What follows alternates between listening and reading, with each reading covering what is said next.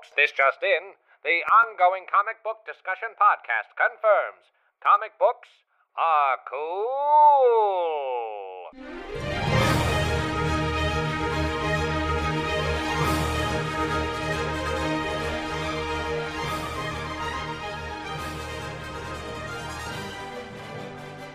You know, I was thinking the other day, since you have so many podcasts, you should change your Instagram name to Ricori. Like, because record, Ricori. That's dumb. Actually- Don't laugh. no, that's a good one. I like that one. Ricori. That's, I mean, that's better than my name growing up. Uh, the, people would call me Apple Core. I'm like, oh, that's stupid. I don't- Apple core? like that. That's Yeah. actually really dumb. it is really dumb. It's really dumb. I was, I, because I was Mustache Mary, because my first name is Mary. and you, Because I where was. did the mustache come from? because people like kids are mean and i'm greek and italian and i've got a little mustache thing going on Mm. i've figured it out by now but uh, back then i was really self-conscious about it and i was mustache mary and then Oh. i was virgin mary too kids are so mean Kids are really mean. that's horrible. Uh, there's another one for tess but i don't know if i could say it if you could think of a boy's body part tess Oh. Yeah. Yeah. Wow. Wow. I Kids are mean. I I did not have a bad time in high school or elementary school, but I think it was also because I was kind of a big kid, so I kind of towered over everybody, so no one really picked on me, and. You- I- was an artist too, so like you know, and, and I always just like drew superheroes and Star Wars characters, and you know, when I got older, I just drew like ladies and you know, uh, with with endowments, and uh, Right, you know that course. kind of endeared me to to all the different groups uh, in some way, shape, or form. So you know, I always I was always that kid that could walk the hallways and just sort of say hi to everybody, but I still had like my little group of you know three or four friends that I was really close with. were you did you get mu- made fun of for being a nerd No, no, uh-uh. I was. Really? Yeah, I was. I was like, I mean, seriously, like I kind of just got along with every group. I sort of knew one person from like every group, and and yeah, like I said, I think just like being able to draw kind of endeared me because even like you know the jocks would see see something, but oh that, that that's cool, you know what I mean? and like. Yeah, Yeah. like you know you draw a picture of like you know the Punisher or something. Oh, oh, yeah, oh, that's neat, you know. And then all of a sudden you're yeah you're not getting picked on anymore. So yeah, I kind of uh, I kind of used my my artistic talents uh, to do that. And then uh, in my senior year, I wasn't even there for like half the year. I went to um, a magnet art program for half the year, and the other half the year I went to a uh, like a like I worked for like a TV station, but you know, like public access, you know, stuff. But you know, that kind of that's how I transitioned into into film school and whatnot. So eh, I had Look a pretty you. pretty easy. You know, I mean, like I wasn't like a smart kid either. Like my my you know my high school was pretty much like you know the occasional C plus, but mostly B's and and A minuses. I don't really.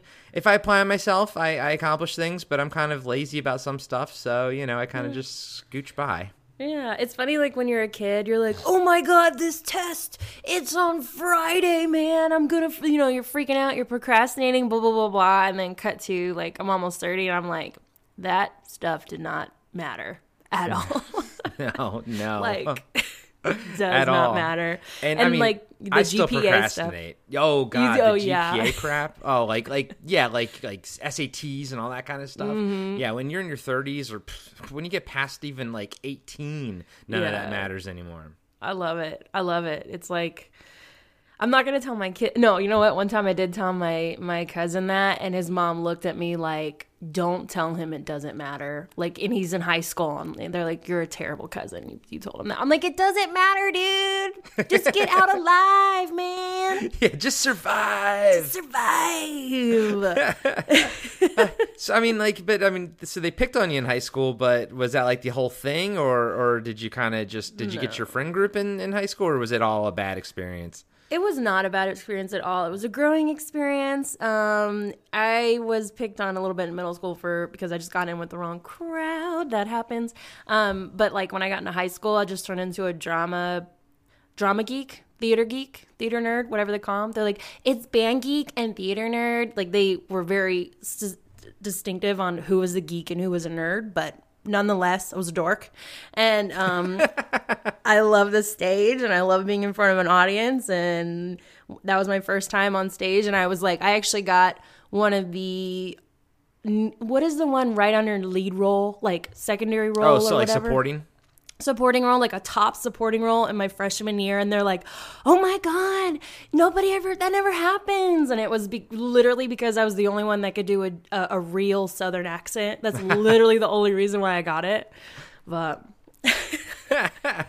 you were a, a theater geek. That's awesome. Yes. I Oh, yeah. love it. I, I mean, I, I and just so you all know, like the level of of geekdom I come from. Um, I used to play Warhammer, uh, where you paint the miniatures and everything. And Oh my honest- gosh. Yeah, and in the nerd world, like the comic book nerd world, like Mm-hmm. Warhammer geeks are kind of like the not the lowest, but the, the lowest rung of the ladder as far as like coolness goes. Okay. So I kind of uh, uh, I I dabbled in everything, but not to toot my own horn. What kind of I I think what kind of got me through things is I- I'm kind of a good looking dude. So like I- I'm I'm basically like a an Uber geek in disguise. And right I- on, you yeah, know what yeah, I mean? And at, at first like a hot glance- nerd. Are you a hot nerd? Like hot I- Santa? Hot nerd? I, I, I'm sure my my wife would say that, but uh, I I'm not sure. But I realized that like yeah, I didn't I didn't have uh, as hard of a time as like some other people did in high school, uh, you know, Mm. for their looks and whatnot. So I think that kind of helped me skirt under the radar a little bit, Oh as it were. yeah. yeah. So I don't oh, know, Oh, but I, I dabbled so in a lot of nerdy things. I'm so glad high school is not a thing anymore. I'm done. it's literally my high school is is like half a mile away from my house and I pass it every day, but I never have to go in until my kids do eventually. Anyway, now that you guys know so much more about us, welcome to Ongoing Comic Book Discussion Podcast. I'm not Corey. hey, I am Corey. You are Corey. And I'm Tess. There you go. There we go.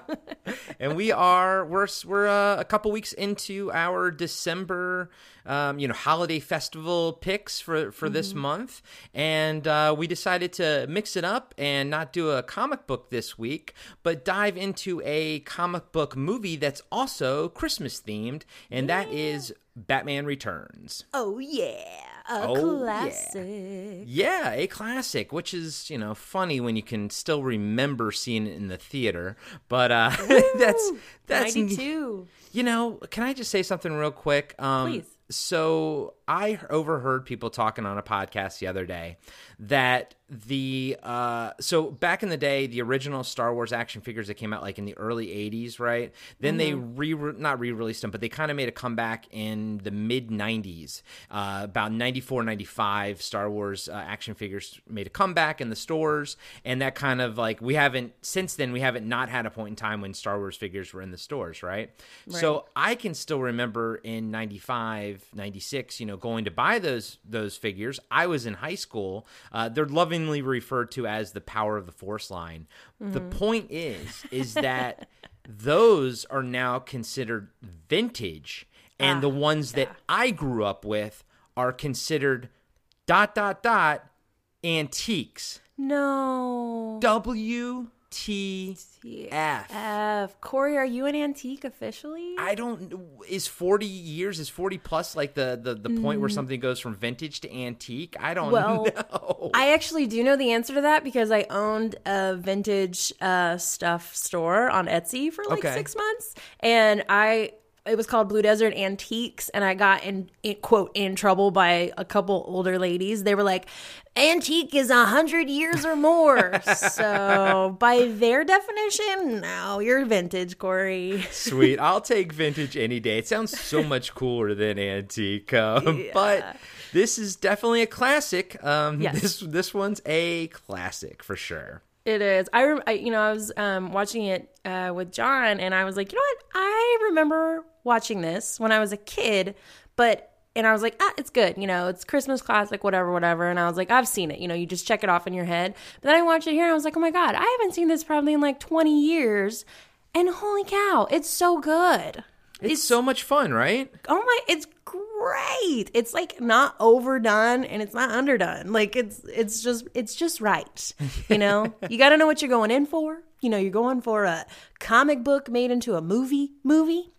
But you know you can't you know it, this is not ba- uh, dark knight rises or yeah Batman, you, know, kind of know. have to uh, you know put yourself in those shoes uh, back in what was it 92 you said? Yeah. um because like like it was i found it interesting a few things throughout the movie. And you know as as you all know from our movie tv show reviews we don't like go through it uh step by step. We just kind of free form talk about it all over the place. Um one of the things that I found interesting, and I love it by the way, I, I think Batman Returns is great. Um, one of the things I found interesting when I was watching it is now, especially with the animated series, we're I'm so used to seeing Batman get to rooftops just by using his grapple gun. This Right. I was kind of like shocked seeing him climb a ladder, and I was like, oh. Yeah, you know, like, and he doesn't actually use his grapple gun a lot in this. He uh, uses like a hang glider on his back, and because Yeah. Batman Begins was the one that introduced his cape turning into the into the glider, you know, it got rigid or whatever, and so like I was like, wow, it feels so quaint, but yet at the same time, I can remember when all of this felt so fantastical. Like, Right. like, oh, you're doing Batman so correctly, but then I look at it now and I'm like, oh man, like he's so he feels he feels so underpowered compared to what he is now. Well, let's get this clear. This movie is not about Batman. It is about Michelle Pfeiffer and Danny DeVito. This is, you know, Batman's just, he's a supporting role. honestly, he kind of almost feels like a supporting role in this movie. Uh, and, mm-hmm. and I think it's because you don't get a lot of character development with Bruce Wayne himself. It's, it's it mm-hmm. was already sort of fleshed out in the first Batman movie. Mm-hmm. And I think you put the nail on the head because I, I was after watching it, I was like taking showers, thinking about it, and I was like, why does this? Why does Batman Returns feel like it's not a Batman movie, even though like it clearly is, even though like he's obviously in it.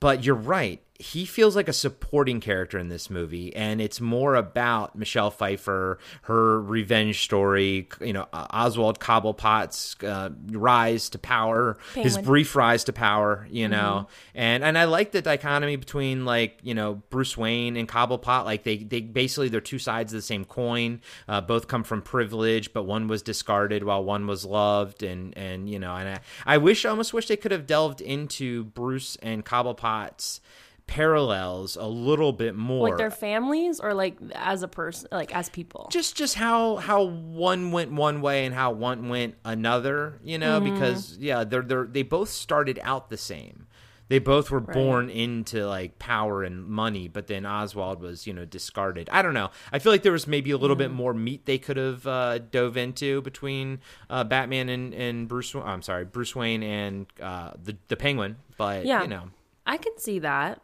I can see that. I can definitely see how it's like, but it, it's also, I mean, I feel like they almost didn't need to, but I can see what you're saying. I mean, how much more did you want to know? You know what I mean? Like, how many questions did you have? It's like, Yeah. you just, you said it right there. Like, they have parallels, and in that, we can appreciate them even more, you know? Um, but Michelle Pfeiffer, good Lord have mercy. I was like, uh, I want to be Catwoman for Halloween. I want to Yeah. be this this Catwoman. yes Like the white thread with the black suit and the like her piercing blue eyes with a red lipstick and like her like just don't really give an F kind of attitude about everything is so empowering. I loved her. She yeah, was she was absolutely amazing. And like I said, I can still remember seeing it in the theater. Um, I mean, she was a, a total sex symbol and everything. Mm-hmm. But now looking at it now, and that suit is just iconic at this point. And like at the time, yeah, all right. So I want to I want to put one foot into 1992 Corey and one foot into ni- 2019 Corey. How old were you in 1992? Um, let me just do the quick. Well, I gra- graduated in '96. Let me just do the So quick you were like math. 14?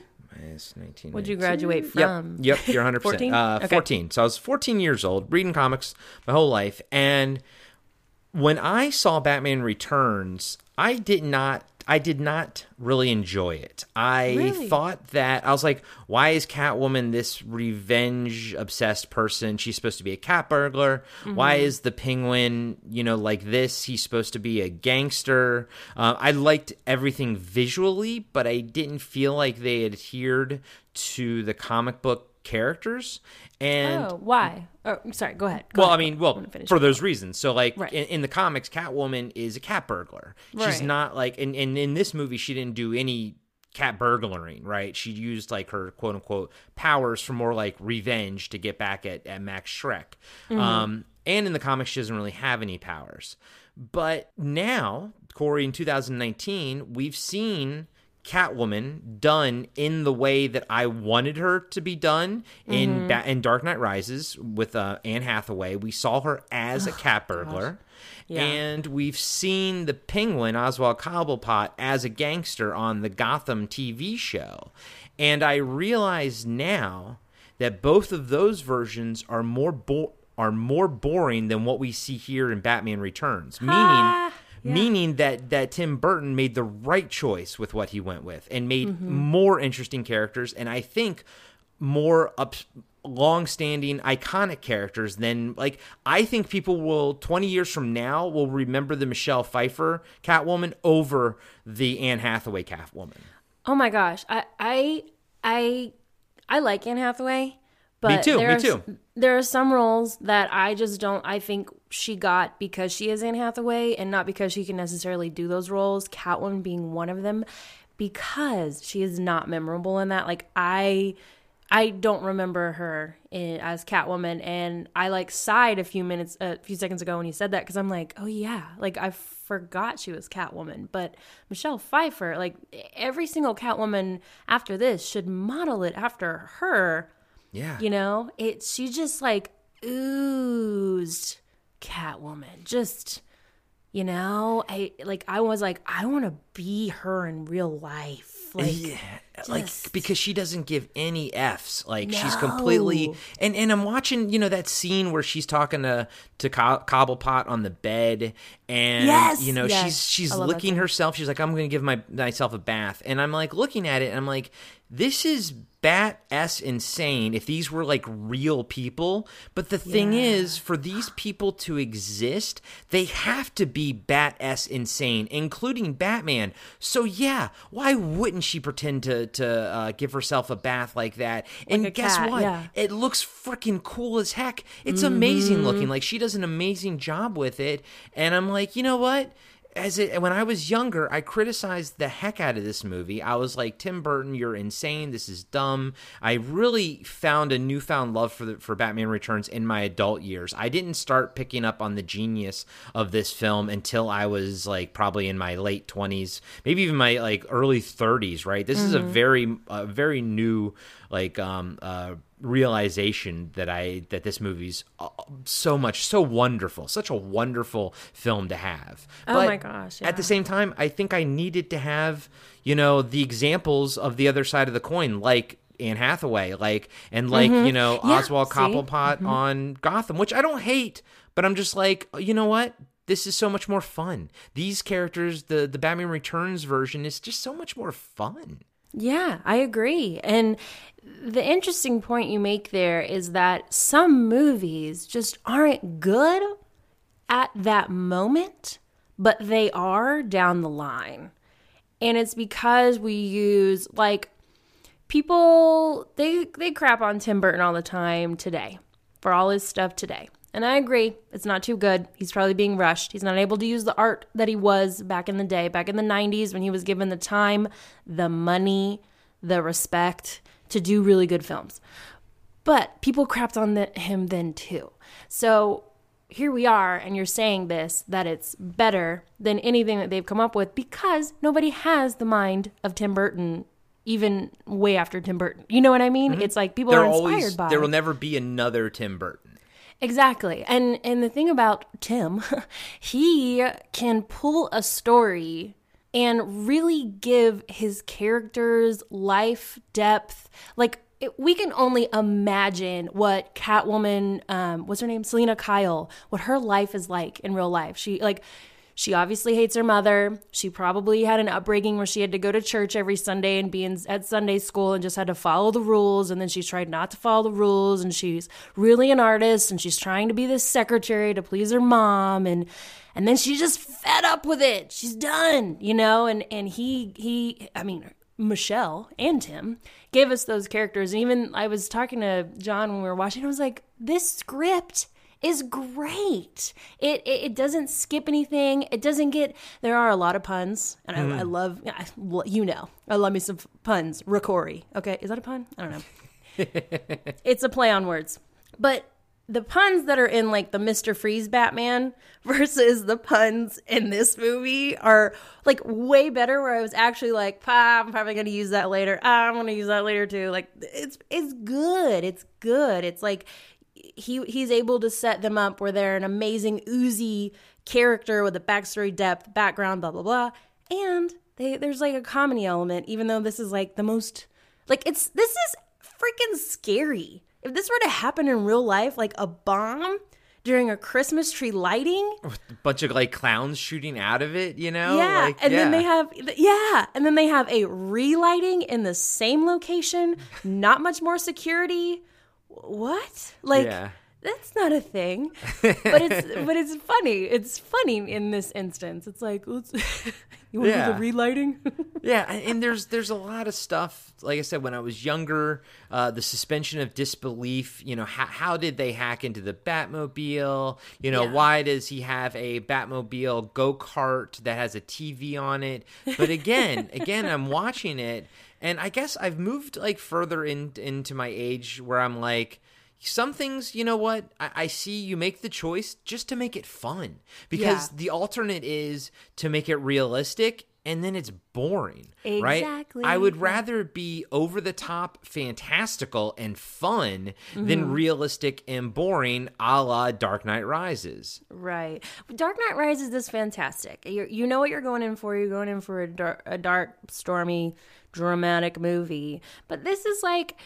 This is like Dark Knight Rises plus the 1970s Batman TV show put together. Like it's, kind of it's like the perfect middle. It's it's right in between. It's got enough cheese and enough you know uh, uh, other things you know to go off of. And we wouldn't have obviously we wouldn't even have Batman Begins or Dark Knight or Dark Knight Rises without these movies. Right. Uh, we wouldn't have had them without the the Joel Schumacher ones either, because the downward spiral that the the franchise took is what opened the door for uh, you know the uber realistic Batman Begins to, to to come through. So what if you know Joel Schumacher's ones were super successful? They might have just kept going in that direction, and we never maybe would have seen a Batman Begins. So it's That's it's true. it's awesome to look back at the cause and effect of all these movies. And you know and and just you know like you said like you said appreciate them too for like the timestamp that they are as well you know mm-hmm. and and and appreciate like what they tried to do with the technology at the time and look you know look back and and kind of enjoy that. And i think sometimes when you look back through those lenses they they hold up and then they even hold up when you view them. Some of the movies you know don't hold up. I zach and i discovered that when we did our jean-claude van damme cyborg review on whatever, dude. Whatever, dude. on podcasting after dark JCVD. Forever. Go ahead. Go ahead. well, Go well, on. rewatch Cyborg. It is not a great movie, and and we talked about that on the podcast. And it's like sometimes you have these like rose-colored, you know, glasses that you kind Right. of tint nostalgia with. But in the case of Batman and Batman Returns, uh, I think it I think it holds up better. I think it holds up better than than it did originally. Yeah. Yeah. I, I don't I can't even remember what I thought of it before. I just remember it's like, yeah, I've watched it before.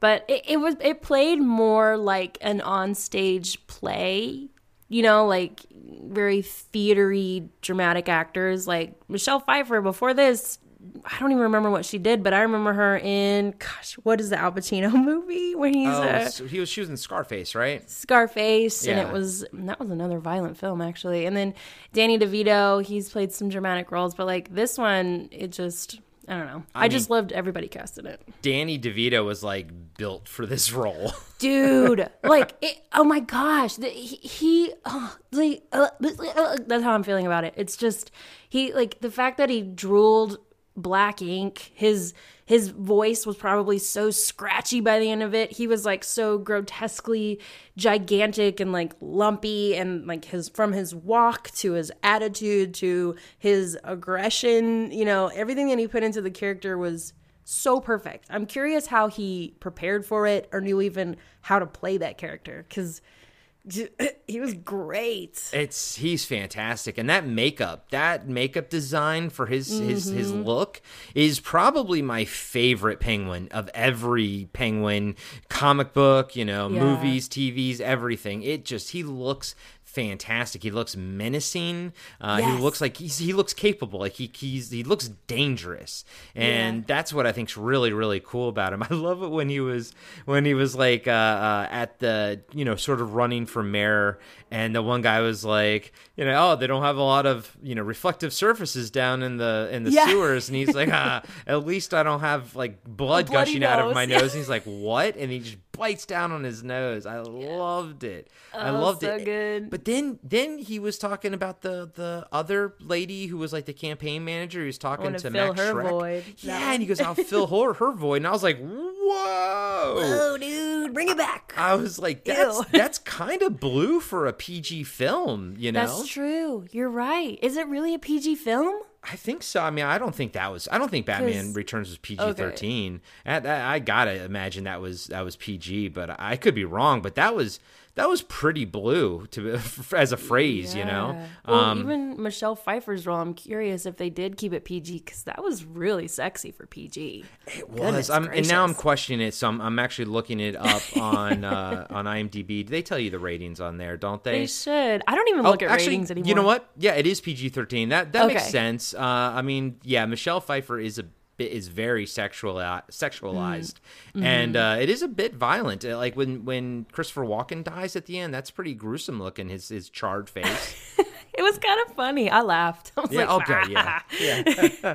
but but speaking of, another fantastic actor, Mm-hmm. having Christopher Walken in this, doing like the perfect amount of of uh, scene chewing, you know, the Mm-hmm. the perfect amount of Christopher Walken, you know. Oh yeah, he was pretty too in Yeah. this one. I was like, whoa, he's has he always had those blue eyes? Goodness. yeah, I, I think Christopher Walken was a good looking dude when he was younger.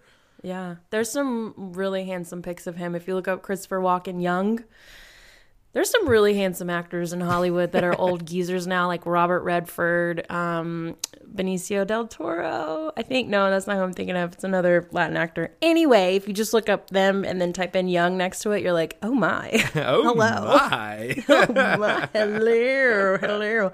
And Christopher Walken. Oh, who is the who is Alfred? Wait, Michael Caine. Michael Caine when The he new- was Michael Caine young. Goodness gracious. we should have a we should have a podcast. Uh, old actors now, if they're hot when they were younger, you know. yes, but we don't tell each other. And I'm like, okay, Corey, go look up this guy young, and then we hear your reaction looking at the image. You're like, oh, oh. No, yes. Anyway, Christopher Walken is very pretty in Batman Returns. Go on. yeah, no, I mean you're you're you're not wrong. You're not wrong. uh, but no, I, I enjoyed him in there. I I just I'm kind of circling back around because another thought that I had when I was thinking about this movie. And you, you you hit the nail on the head the first time when you said Batman was a supporting uh, character in this film, and I agree with you there because he doesn't do a lot of character growth in this film, if any.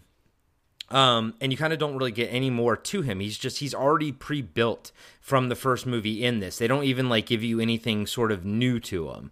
Um, and then I was like, at the same time, the movie feels very small. Like it it all takes place like in that that um that area where the tree lighting thing is there's like multiple scenes all in that area.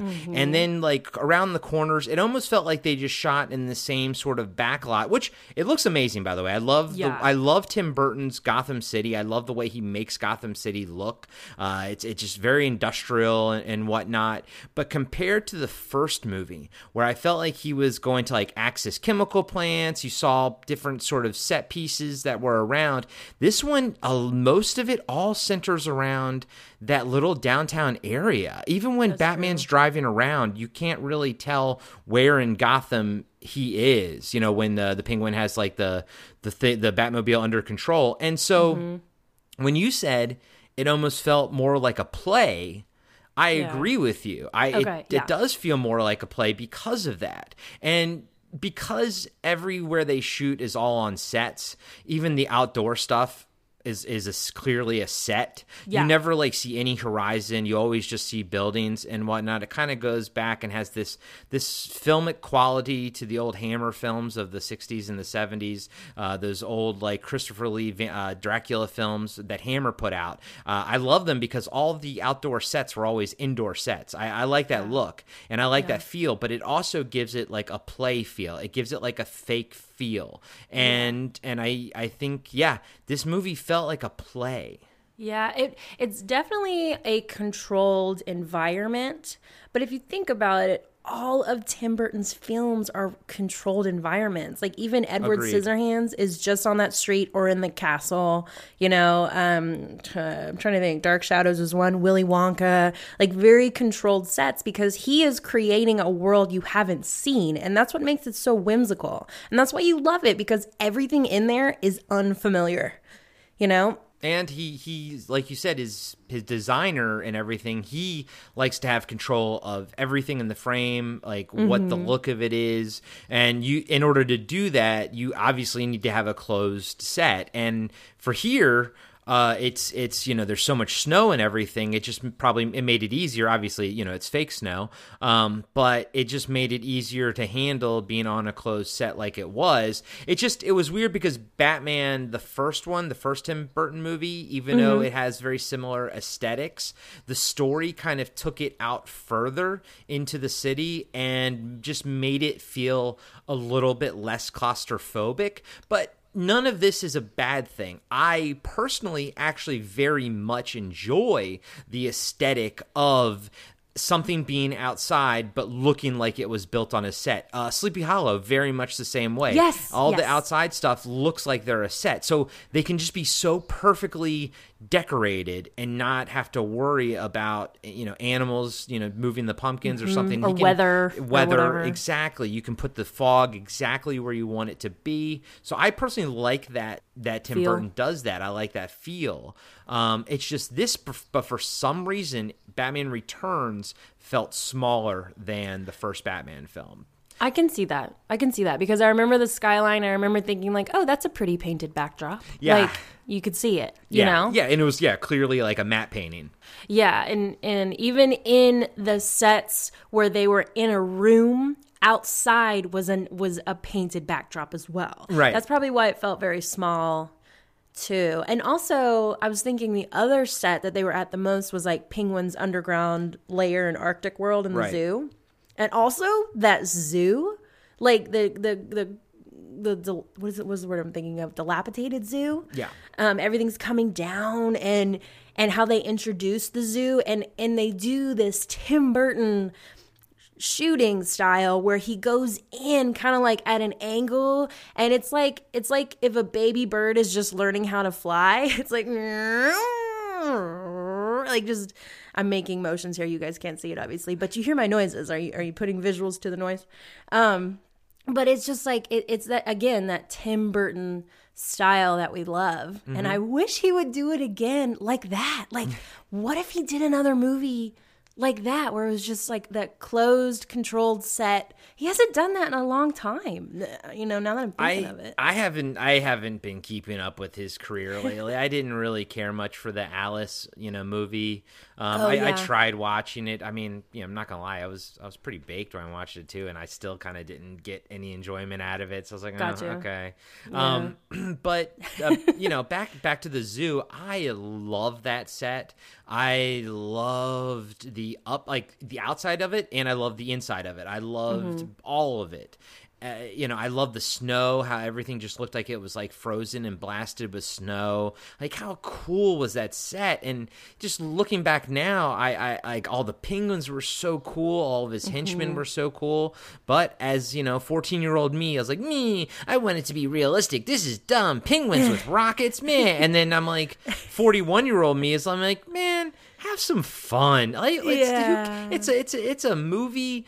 Who cares about Yeah. rockets on the back? But you're right. It does. I mean, it, it, walks a razor's edge. He Tim Burton could have slipped and fallen into campy Joel Schumacher territory Mm-hmm. or campy you know old school 1960s territory. He could have, but Tim Burton doesn't because he's Tim Burton. He's a Exactly. master at his craft, and that's why it just it works. You know, so so well and. Obviously, I got to give a shout out to my boy Snow because you guys all know that I love Batman in the snow. Oh, snow! I'm like, who's snow? Like, who's Snow? Oh. No, I, that joke didn't really land. So No, um, I understood it because when we did our Batman family episode in November, you said that your favorite Batman is Batman in the snow Right. because Gotham is just so like cold and icy and even creepier. Yeah, and I loved I loved it when he Mm-hmm. was just driving through the city, but he wasn't like chasing anybody. And, and Cobblepot was looking over the registries or you know whatever the the Hall of Records, and just Mm-hmm. that layer of snow that was on the street, and just bat everything's so quiet, and just Batman's driving through, and it's just ah, just I love snowy, peaceful nights, and I can just I love the thought of like Batman perched on top of a gargoyle while you know he's he's surveying things, but like snow is starting to build up on his shoulders because he's silent and he's just sitting Mm-hmm. there, you know, yeah, because he's a ninja, and it's just like I just think that's so cool. Like what Yeah. a cool visual that is. It is really cool. And then I think about it, yeah, that's true. Have you ever seen Gotham by Gaslight? Yeah, yeah. I used to. I've, I've read that quite a few times when I was younger. That was, uh, and that was. Um, I believe it was Mike Mignola did the artwork for it, who we did for, who did Hellboy. Remember? Um, and that was one of the very, very first big breakout uh, Elseworlds hits. That's basically when uh, around that time is when DC said, "Oh, we can take characters, label it a quote unquote Elseworlds story, and just have no continuity to it, and just have crazy fun with it." And I think that kind of like kind of like I think they were I'm sure there were Elseworld stories before that, but my gut tells me that Gotham by Gaslight was the one that sort of hit it out of the park and then really Mm-hmm. kind of got the ball rolling. But yes, I love that look and that was I loved that style of Batman. He had like a Yes. double-breasted jacket. He had like those Yeah, those old so goggles, dope. you know, it was So so, dope. dope. And yeah, like it started that whole idea of like making Batman's costume mimic the time, you know, that it, you know, was from and mm-hmm. whatnot.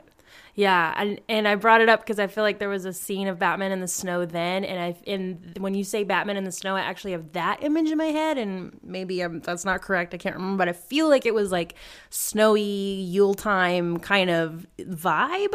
You, Am I you- I mean, you must you must be in my brain because I have the same visual, and to me, it's Mike Mignola's doing the artwork, so it's it's Mm-hmm. got to be that one. But hey, uh, guys and gals, I haven't read Gotham by Gaslight in probably twenty years. I, honestly, I would love. It's been us- around that long. I didn't I know think that. so. I, I I think so. I mean, shoot, yeah, I, I think it's been around for Okay. a while.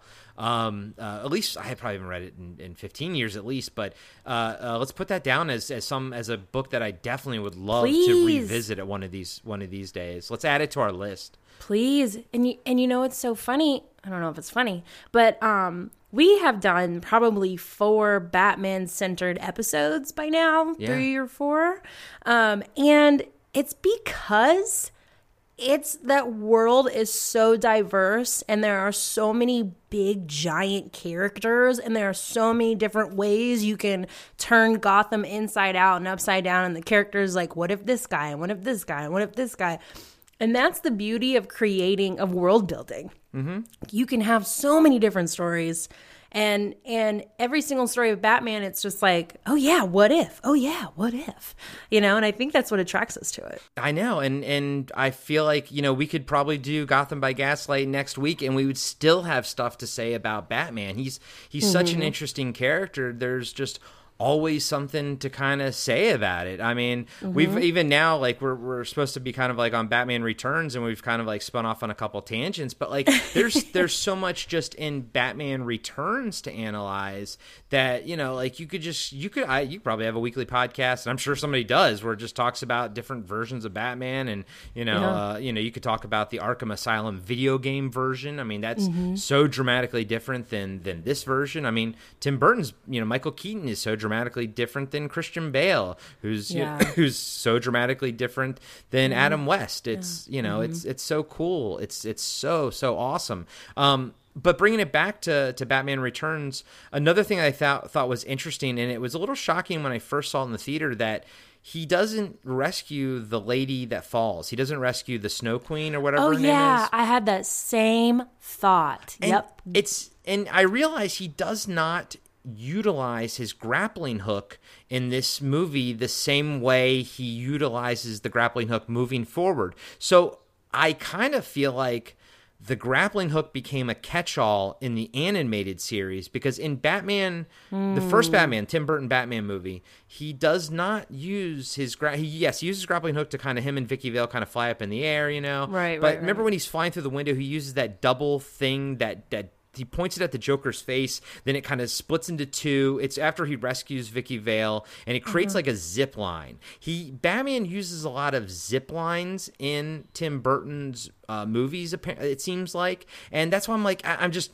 I'm trying to figure it out right now in my head because it was like, yeah, he he climbed fire escapes in this one. He didn't Yeah. like just use his grappling hook to shoot up. He climbed fire Right. escapes. He didn't use his grappling hook to save the girl, which is Yeah. completely realistic. It's unrealistic to think that he could, right? Like it's That's realistic true. to, to think that that that's what would happen. Like the Tim Burton version of what happened with that lady falling to her death, I think is the more realistic version of Mm. because I, I think in Batman, you know, Dark Knight, he jumps out the window, he he grabs, you know, um, what's her name, and then he kind of they crash on a car. But I mean, come on, man, like you're coming going from like 50 stories, you'd you'd both be destroyed. Yeah, but um, exactly. he seemed like Well- he, he yeah the, the grappling hook i think i feel like looking at the timeline of of cinematic batman i think the the animated series made the grappling hook a much more of a of a all a catch-all that he does everything with essentially May, yeah, but also like you have to think Tim Burton took a lot of creative liberties with this, and John made a good point.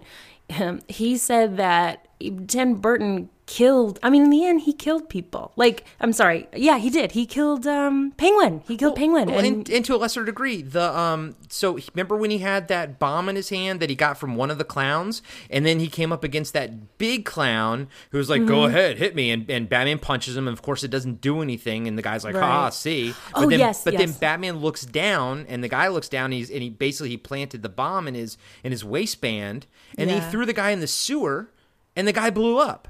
So so yes, Batman kills in this movie. Batman because yeah, th- again, that's probably the that's the most realistic way to dispatch that big guy is to blow him up, right? Like Right. so Yeah, usually he just throws people in Arkham. He's like, "All right, bye. Here you go, please." And that's and I want honestly, like, I wonder where that comes from. Maybe that came from like a time when Batman was first created, going way back, and they wanted to create this character that like was ultimately a protagonist and didn't kill anybody. But here's the thing: whether he kills people or not, Batman is a protagonist and an antagonist because he he's like he's like a bad guy good guy he's he doesn't deal with his own psychological issues that he's got going on so he like lashes that out on just long nights in Gotham and and it's it's I don't know he's such like um just over time every single manipulation or interpretation of his character is just so different from director to director writer to writer blah blah blah blah but in that it like morphs something so different every time. So to go to a movie, and I'm sure 14 year old Corey would disagree with me, but maybe 41 year old Corey would agree with me.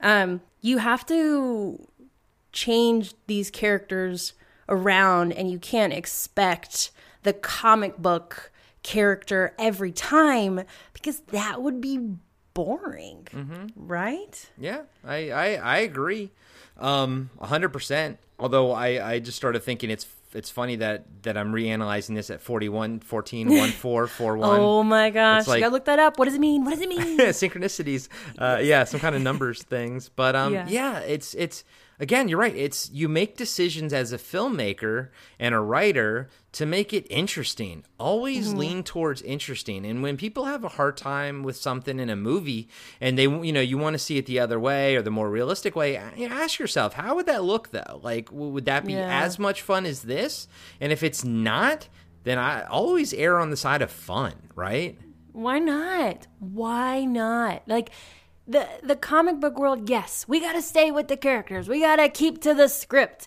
Blah blah blah. Batman's always in black. Spider Man's always in red and and blue, and occasionally in black and silver.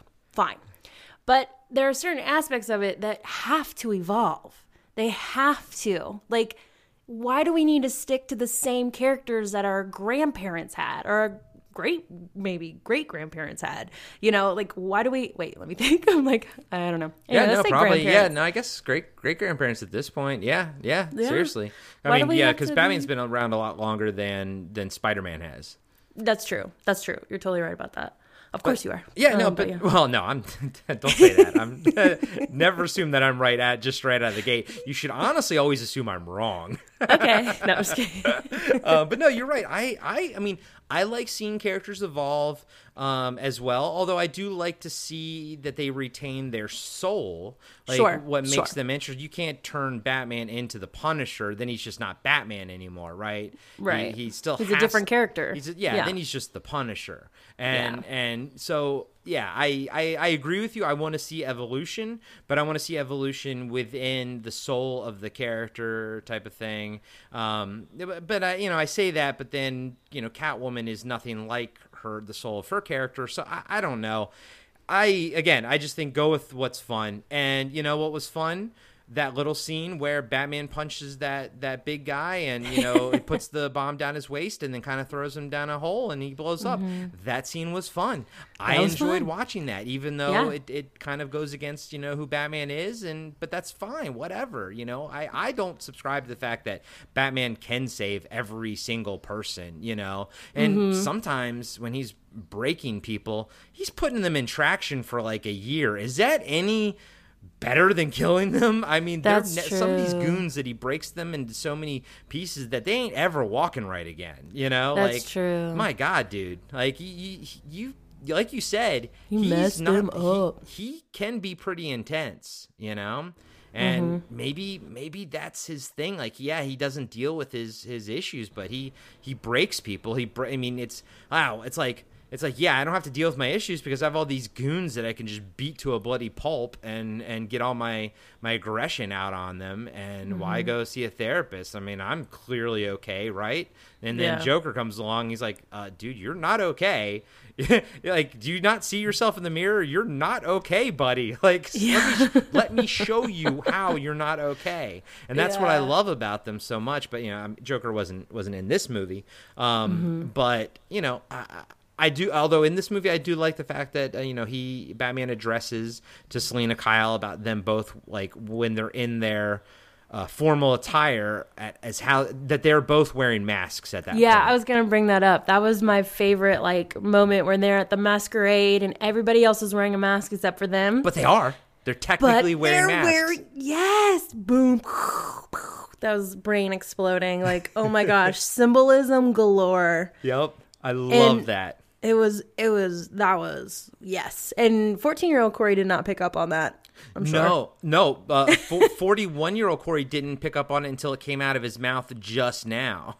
Really? Yeah, well, I mean, I like the fact that they that they addressed the whole not wearing masks things. Then I was like, oh wait, yeah, you're right. Like, yeah, or as it was coming out of my mouth, I was like, oh my god, yeah, they're the only ones that are not wearing masks, but they mm-hmm. are wearing masks. So everyone at the party is technically wearing a mask. Oh my god! I know ah. it's good. It's, great. Good. And no, it's, not good. It's great. It's great. It's phew, genius. And- genius. And I like the fact that she says once they both realize who they are, that she says like, "Oh God, do we have to start fighting now?" Even as a kid, I, I enjoyed that little like exchange. Like, "Oh my God, now that we know who we are, are we allowed to like have this moment, or do we have to instantaneously switch into this mode?" You know, yeah, that's true. I thought that was like- cool.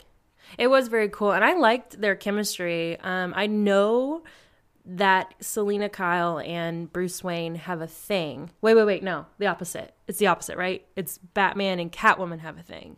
Well, they've they've they've got married recently in the comics or something. I haven't kept Oh. up with it. They've had an on again, on again love affair. I think she's been brought into the fold as Selina Kyle, and Mm. at the same time, I think he's also revealed himself to her, and she hasn't revealed himself. It's like it's like Superman with Lois. There's been with all the different reboots, with all the different continuity changes with DC. They always do different stuff. Does Lois? That's I don't even know right now if if Lois even exists or if she does. If she knows the Superman is Clark Kent, I have no clue where all that stands. um, True, I don't but know either. to to the to your point, I liked Michael Keaton and Michelle Pfeiffer's chemistry more than Michael Keaton Yeah. and uh, Kim Basinger's.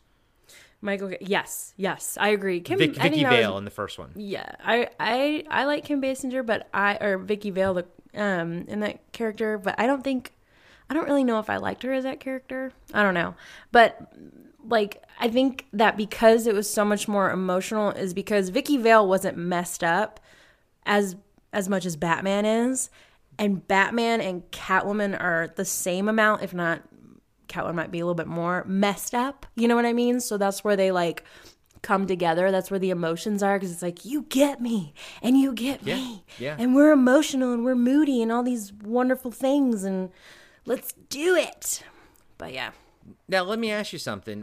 What was your takeaway on uh, the cats bringing her back to life? okay. Thank you so much for bringing that up because what? Wait a minute. Okay, so are you telling me that cats have magical powers? Are you telling me that a cat bite will turn me into Catwoman like a spider turns spider into S- S- Spider-Man?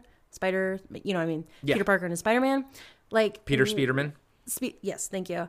Um, and what, like, did, I I can't. I, I even looked at John. I was like, did that just happen? Can you explain that to me? Because he usually interprets things for me that I'm like, okay, comic book, this part. Sometimes he realizes it more than I do, or faster than I do, or he's looked it up before me. But this time he was like, I don't know.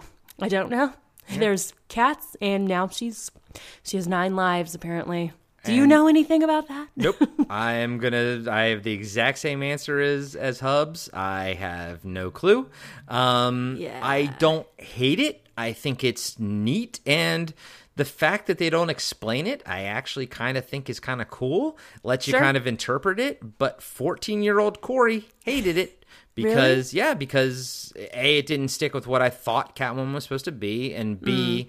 they didn't explain it. But now, forty-one year old Corey's like, good, don't explain it, screw it, let the people think, let the people think their own stuff, you know, let Yeah. don't let let the, the audience, yeah, let the audience have some imagination, let the audience have some fun with it, right? Mm-hmm. Like, why do we have to explain every single thing? But I am not at all aware of the precedent of that in the Batman comics. Um, I have no Okay. clue. I was gonna if, ask you if- that. if there's some kind of cat spirit thing in the comics. Maybe, maybe there is like how, how there's a speed force that all the flashes sort of tap into. There could be a cat force. I do not know um, at all. Mm-hmm. Oh my So- gosh. Can we make somebody needs to make a comic book about those cats and how many cat women there are in the world because those cats like well, did you ever see the Halle Berry one? dude, I did see that so long ago and it's awful. Oh, I've never seen it. Did she come back to life the same way? Was it? I can't s- I can't remember, but it was not the same impact as Michelle here. And that's a really good question because I think I'm going to watch that today to compare, but I know for a fact it was not not the same. Like Michelle Pfeiffer is literally the best Catwoman. Like how many Yeah. Catwomen have there been? There's Halle Berry, Michelle Pfeiffer, um, Anne Hathaway. Anne Who else? Uh, well, then myriad of, of voice actors. I'm sure. Oh, and then the girl, the girl in the Yes, Gotham Eartha show. Kitt. Yeah, the Eartha Kitt. And then a It- bunch of voice actors for the video games and, and whatnot. true. But I, yeah, you're right. It's funny. I, when we were talking about earlier, I totally forgot about the Holly Halle Berry version. Mhm. Mhm. I yeah, I don't think it did well. I think, No. but I don't think it's her fault. I think it was the script or the movie or something like that. I vaguely remember that. Yeah. Because I didn't need to remember it. I kind of just pushed that out of my brain. Yeah, I, I don't even know if I've ever seen it. I feel like I might have, but if I have, I'm like you. I purged it immediately, and Yeah. I mean, I had I had a crush on Halle Berry. who I still do, but like you know, I was like watching it, uh, or I. Yeah, that movie is not memorable. If I saw it, if I didn't see it, I have no interest in ever seeing it. If, I agree. If you do watch it today, please text me and let me know if I will. Because I, don't even know if she dies and gets brought back in that movie. If it's even the same sort of like scenario, or if she's just Catwoman. Um, although, oh, yeah. I will say I very much liked the whole her having nine lives thing in this movie. I thought that was really really neat. I was like, sure, because at that point you buy that she gets brought back to life by the cats. Fine. Yep. Got it. Yep. I I totally get Yeah. it. And I like that one scene where she gets knocked off the roof and she lands in the greenhouse. And it's it's funny because you know she gets she gets dumped by her boyfriend over the phone. She gets killed by Max Shreck. She gets uh, quote unquote killed by Batman at some point because Mm-hmm. she falls into the um the on the in the truck, which I guess would count as Mm-hmm. The a, kitty litter? Yeah, it counts as a death. You know. Then she Yeah. gets quote unquote killed by Penguin, and like yeah, she, it's it's like every guy and she just and I love that the fact that her character just like realizes it like no guy is ever gonna like you know uh, they're always gonna do me wrong and I gotta just stand on my own and it just it's maddening she just screams and all the glass shatters I love that scene Yeah, it was great. I loved all her lines. Even at the end, speaking of her nine lives, when Christopher Walken is like trying to shoot her, and she's like, "I've got." Three, uh, three down, seven. Or Yeah. let me do math. Six to go, and Yeah. he takes his gun, and it's like she's like one, two, something, five. She runs with five. It was like, then he shoots her two more times. Six, seven. All good girls go to heaven. Like she's like r- rhyming every time, and then she does one more where the last one is when she electrocutes Christopher Walken. She's like, "This one, I want to make it count" or something, and it was, ah, so good, and so and- good. which is great because moving forward if sh- if you know this was all true or if they you know the, you move these characters uh, these interpretations forward not the like the Anne Hathaway version now Michelle Pfeiffer's Catwoman only has one life left so she's That's more true. she's more human she's more vulnerable moving Mm-hmm. forward and I love that shot at the end when when Batman's drive well Alfred's driving Bruce Wayne through the city and the camera like dollies up and then to the symbol in the air but then you see Catwoman you know staring at it and I'm like you know, and you can tell it was added in like post production Yeah, that was not that was Yeah. not Michelle Pfeiffer in that. like yeah somebody wearing the suit against a green screen but i don't care it was a fun little like little nod and and to say hey you know this this can keep going you know Mm-hmm. and yeah i i dug that and as a kid as a kid i didn't quite get the fact that she used one of her lives on the electr- electrocution thing because Mm-hmm. I was watching here. I was like, oh, she says you know seven, and I'm like, oh, it's kind of weird that they're leaving her with two. And I was like, oh, she she be, she kills herself when she electrocutes Max Shreck, you know, with Mm-hmm. the kiss. I'm like, oh, I get it. That makes sense. That was the other, and now she's saving one more life for next Christmas, you know, to to live on with. Um, yeah, top to bottom just a just a great Christmas movie. It it puts me in the Christmas mood. I like my weird alternative Christmas films. You know, I like to watch Krampus. I like to watch Rare Exports. Um, I like to watch. I consider The Thing, John Carpenter's The Thing, a Christmas film because it all just takes place in the snow. So basically, if there's snow, it's a Christmas movie to me. I mean, that's what happens around Christmas time. It's snow. so Yeah, right. That makes sense. And then you know, it's a, as a kid, I could you know you stayed home on a snow day, and then you know you just kind of watch those kind of movies, you know, because Mm-hmm. it's snowing out anyway. So I would like watch Empire Strikes Back, and then after like the Hoth scene was over, I would go out and play, you know, or something. So Yeah. it's it just kind of Batman Begins just fits perfectly in there. It's just a shame that I didn't Returns. Batman Returns. Yes, I'm sorry. You're right. Batman Returns fits in there. It's just a shame that I kind of didn't realize the greatness of it until I was an adult. Mm-hmm. I- yeah, and and sometimes movies aren't always made for you know teenagers. So there are parts of our brain that's our brains that are not developed yet where we can't understand stuff. But now looking back, you appreciate it so much more, especially because like you're a film buff, and so you appreciate movies in general. And I think that's why we're like trying to remake all these classics because we're like, ah, we appreciate for how it was made, you know, and the story. We could, you know, totally do that again. But it's like, that's a whole nother conversation actually about how sequels should not be a thing and remakes should not be a thing. That's all I'm saying. well, I mean, Ah, yeah, that's a that's a hard one to ha- to talk because I mean, one of my favorite movies, The Thing, John Carpenter's The Thing, is a remake from like a 1940s uh, movie. That Oh. that's a remake. Um, the Dawn of the Dead remake, I like better than the original. So I I, I agree with you. I think like 75 percent of the remakes kind of stink, but Yeah. but unfortunately the the remake world has given us some good ones though and ones that have become sort of the main one like john carpenter's the thing. Uh, a lot That's of people true. don't even remember that. And the further we move away don't even know that that was a, a remake of a black and white movie. And in that Yeah. movie this the alien was like this just like a tall guy you know? It, it- it wasn't something that was like changed your body or whatever. So he definitely went the route of taking the original concept and doing a different spin on it which i think that always helps when you make when you do something different with the remake you know but mm-hmm. it's still technically a remake That's true. And I said no sequels, but this is a sequel, so whatever. I, I that should be a whole conversation. A whole that's a whole episode. Like just focusing on the sequels and the remakes of movies Yeah. because there's a lot of good ones and there's a lot of bad ones. yeah we could do a list one of these days like uh, uh comic book sequels and like how they hold up and stuff Yeah, I'm down. Let's do it. That'd be fun. 2020. yeah So, what are I know that you love it, but what are some lasting thoughts? Anybody that is hasn't seen this movie yet, you just want to give them a little blurb about what they can expect and how you felt.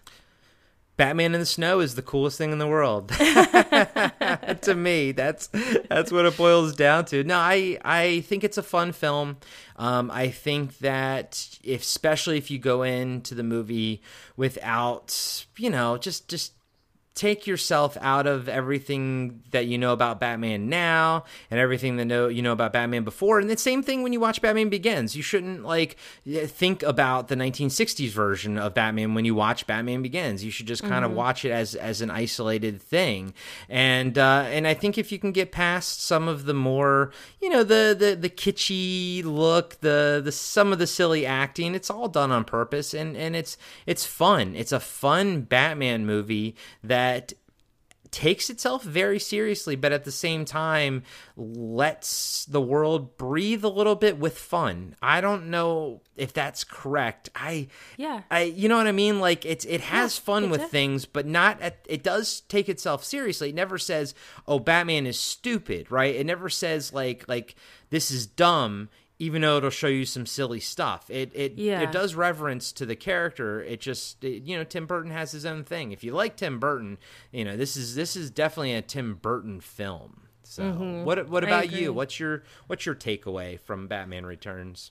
I dug Catwoman. She is super empowering, and I definitely want one of those suits for a Halloween costume because how cool. Um, no, but um, the characters, the story, the the script itself, the words coming out of the actor's mouth, the um, the sets, the music, the intention for this is to tell a really good Batman story, and it certainly does. And I definitely feel like you shouldn't come. I mean, this is 1992, so hopefully everybody's seen it. But if you're seeing it for the first time, you shouldn't come into it being like, "Oh, this has to be stuck to the Batman script." And I think that's what you meant by it's not taken seriously because it's not like this is Batman. This is how we have to exactly translate Batman. Like there's he he lets himself have some freedoms there, and I think we definitely benefit from it as an audience.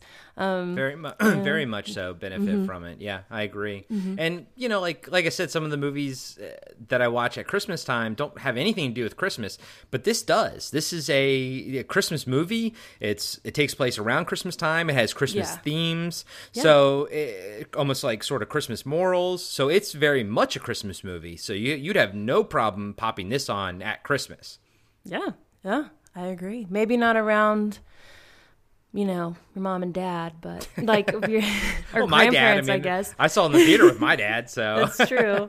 like, yeah, I don't think I'd put it around and be like, "Hey, grandma and grandpa, watch this." Like, nah, they're kind of like a little conservative. They wouldn't really like it. But anyway, it's a fun one, and I loved it. And thanks for recommending that we do it for this episode because I loved it a lot more than I thought I would.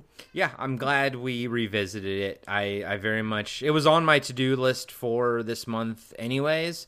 Um, Yeah, I would probably would have watched it uh, anyways. So this was this was absolutely perfect because I do this. It's one of the ones I try to rotate every year and, and kind of watch, even if it's just in the background. Sometimes. Did you happen? Did you watch this on your DC app that you guys have? No, uh, we watched this on YouTube TV.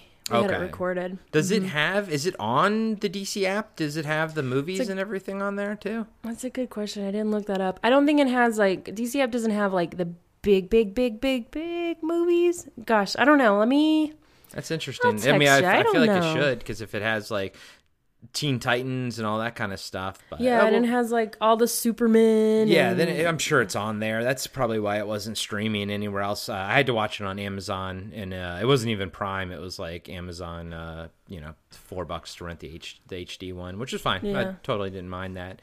I j- and I was trying to buy it. I, Myra was out doing some shopping like at Walmart. I was like, "Can you just peek in like the little Blu-ray bin, you know? the- wanna own it. Yeah, I mean, you know, I'd like to. I'd like to own. it. I mean, if I'm gonna pay five dollars to rent it, I might as well, you know, pay like eight dollars to own it. But Actually, yeah. yeah, so but yeah, she could. She couldn't find it, so I'll, I'll gotta. Oh. I gotta uh, find it somewhere and put it in my collection before next year. So Yeah. yeah, but cool. All right, well, Right on. this was fun. right this was a fun, This was uh, fun. little revisiting, little holiday Yes. revisiting. Yes. 14 to 41. Awesome. yeah, right, right. Oh wow. I mean, that was that blew my mind. Like it's the, Yeah. the same numbers just reversed. You know, um, Yeah. so there's something there. There's got to be something there. There's something. You gotta look that up, man. Go look that up. All right. Well, Corey, where can we find you in cyberspace?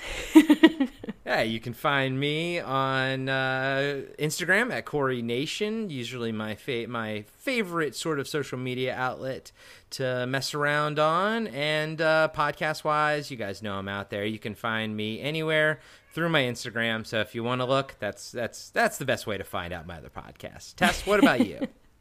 You can find little old me on Instagram as well at Tessianos. That's T E S S L L A N O S. And if you love what we do, please share us uh, with a friend. Please uh, rate and review us on whatever podcatcher of choice you all use, or subscribe. You know, whatever the the bo- podcatcher allows you to do. But uh, you know, the main thing is uh, sharing us. That would be absolutely wonderful. You know, share us on Facebook, or you know, tap somebody on the shoulder if you see them reading a cool comic book, and say, "Hey, I got a cool comic book podcast for you." Please do that. That'd be so cool. I'll be like, how, how did you hear about us? Oh, this guy tapped me on the shoulder at the comic book store and was like, hey, you like comic books? Clearly, you're at a comic book store. and we appreciate all the five star reviews and uh, written reviews that you guys have done and left for us on Apple Podcasts. Those are just absolutely amazing. And we really, really appreciate all the love you guys have shown us online and off uh, up until now. And moving forward, I, I re- both of us really appreciate it. Yes. Awesome. You said it, Corey. Thank you. All right. Yeah. Stay warm out there if it's snowing. Yes. Oh my gosh. Yeah. And look for Batman. Um, somewhere unless He's you're in the woods that might be that might be bat bat squatch if you're in the woods Bat Squatch. yeah that's a Bat thing by the way bat squatch I'm gonna look that up right now. all right and uh, this has been ongoing comic book discussion podcast i'm corey And I'm Tess, and we'll see you guys next time. This has been another episode of Ongoing Comic Book Discussion with Tess and Corey. Follow us at OCD Podcast on Instagram and Ongoing Comic Book Discussion Podcast on Facebook. You can also review us on iTunes, follow us on Spotify, and support us on Patreon. Tune in next week for another episode of Ongoing Comic Book Discussion with Tess and Corey.